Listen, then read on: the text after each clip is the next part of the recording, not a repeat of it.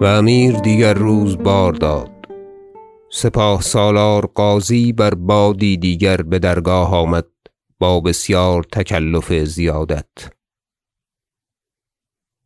چون بنشست امیر پرسید که اریارق چون نیامده است؟ غازی گفت او عادت دارد سه چهار شبانروز شراب خوردن. خاصه بر شادی و نواخت دینه. امیر بخندید و گفت ما را هم امروز شراب باید خورد و اریارق را دوری فرستیم. غازی زمین بوسه داد تا بازگردد. گفت مرو. و آغاز شراب کردند. و امیر فرمود تا امیرک سیاه دار خمارچی را بخواندند و او شراب نیکو خوردی. و اریارق را بر او الفی تمام بود. و امیر محمود همو را فرستاد بنزدیک اریارق بهند تا بدرگاه بیاید و بازگردد در آن ماه که گذشته شد چنانکه بیاورده ام پیش ازین امیرک پیش آمد. امیر گفت پنجاه قرابه شراب با تو آرند. نزدیک حاجب اریارق رو و نزدیک وی میباش که وی را بتو الفی تمام است. تا آنگاه که مست شود و بخسبد و بگوی ما ترا دستوری دادیم تا بخدمت نیایی و بر عادت شراب خوری. امیرک برفت. یافت اریارق را چون گوی شده و بر بوستان میگشت و شراب می‌خورد و مطربان می‌زدند. پیغام بداد. وی زمین بوسه داد و بسیار بگریست و امیرک را و فراشان را مالی بخشید و بازگشتند و امیرک آنجا بماند. و سپاه سالار غازی تا چاشتگاه بدانجای با امیر بماند پس بازگشت و چند سرهنگ و حاجب را با خود ببرد و بشراب بنشست. و آن روز مالی بخشید از دینار و درم و اسب و غلام و جامه.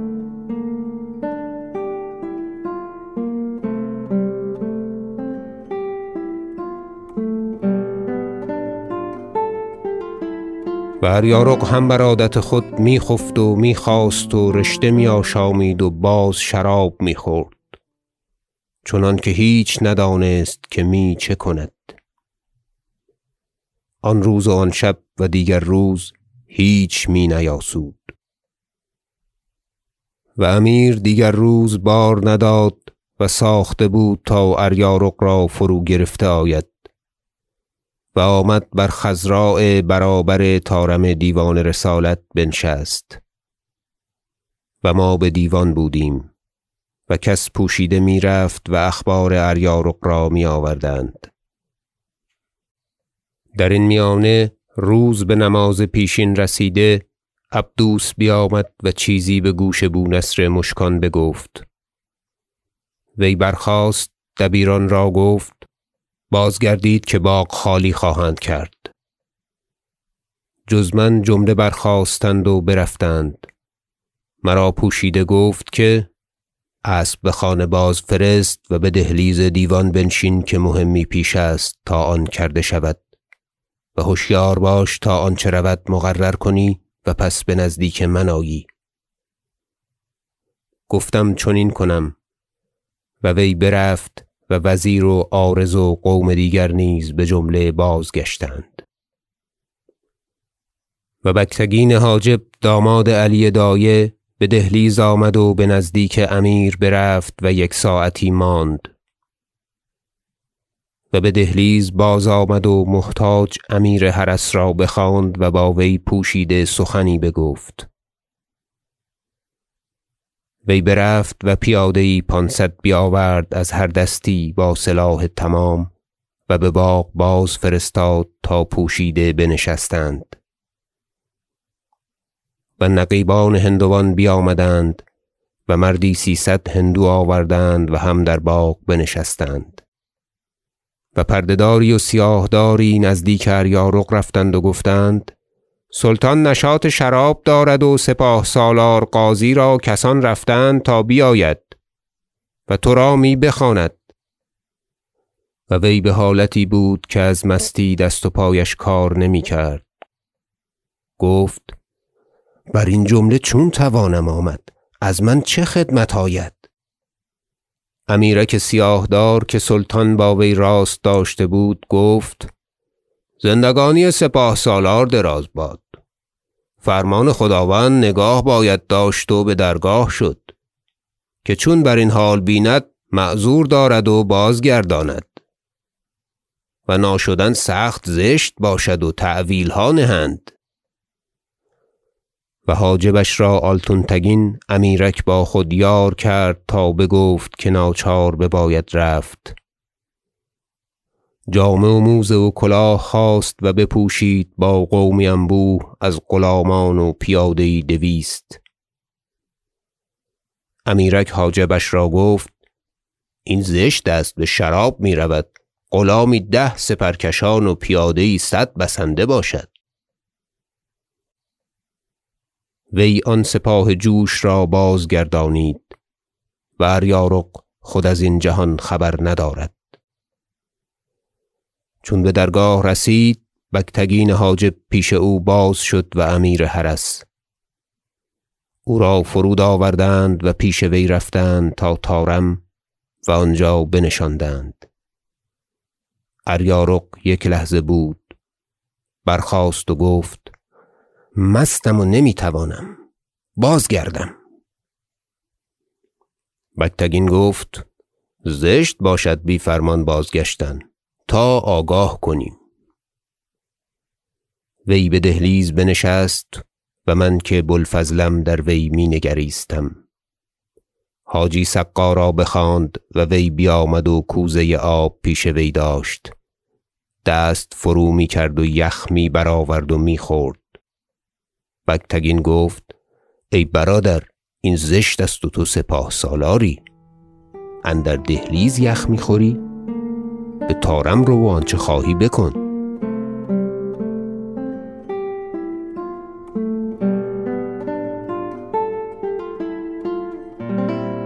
وی بازگشت و به تارم آمد.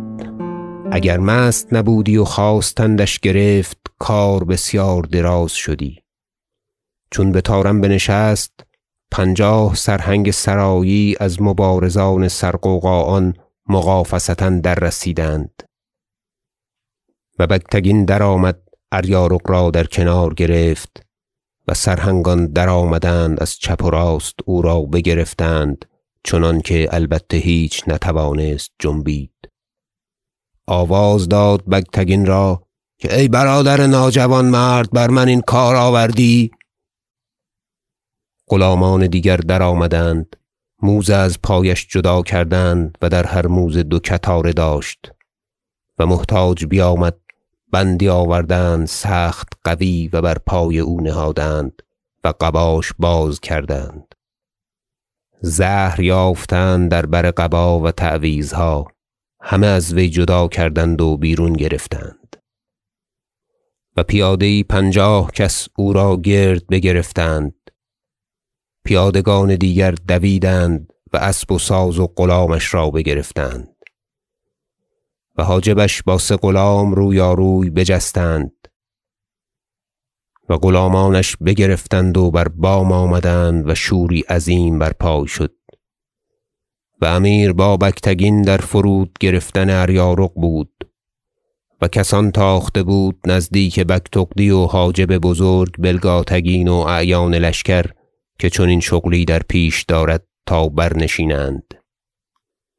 همگان ساخته برنشسته بودند. چون اریارق را ببستند و غلامان و حاشیتش در بشوریدند این قوم ساخته سوی سرای او برفتند و بسیار سوار دیگر از هر جنسی بر ایشان پیوستند و جنگی بزرگ به پای شد. امیر عبدوس را نزدیک قوم اریارق فرستاد به پیغام که اریارق مردی ناخیشتن شناس بود و شما با وی در بلا بودید. امروز صلاح در آن بود که وی را نشانده آید. و خداوندان شما ماییم. کودکی مکنید و دست از جنگ بکشید که پیداست که عدد شما چند است. به یک ساعت کشته شوید و اریارق را هیچ سود ندارد. اگر به خود باشید شما را بنوازیم و به سزا داریم. سوی حاجبش پیغامی و دلگرمی سخت نیکو برد. چون عبدوس این پیغام بگزارد آبی بر آتش آمد و حاجب و غلامانش زمین بوسه دادند. این فتنه در وقت بنشست و سرای را فرو گرفتند و درها مهر کردند و آفتاب زرد را چنان شد که گفتی هرگز مسکن آدمیان نبوده است. و من بازگشتم و هرچه دیده بودم با استادم بگفتم. و نماز خفتن بگزارده اریارق را از تارم به قهندز بردند. و پس از آن به روزی ده او را به سوی غزنین گسیل کردند و به سرهنگ بو علی کوتوال سپردند. و بو علی بر حکم فرمان او را یک چند به قلعت داشت چنانکه کسی به جای نیاورد که موقوف است. پس او را به غور فرستادند نزدیک بو الحسن خلف تا به جایی بازداشتش و حدیث وی به پایان آمد و من بیارم به جای خود که عاقبت کار و کشتن او چون بود.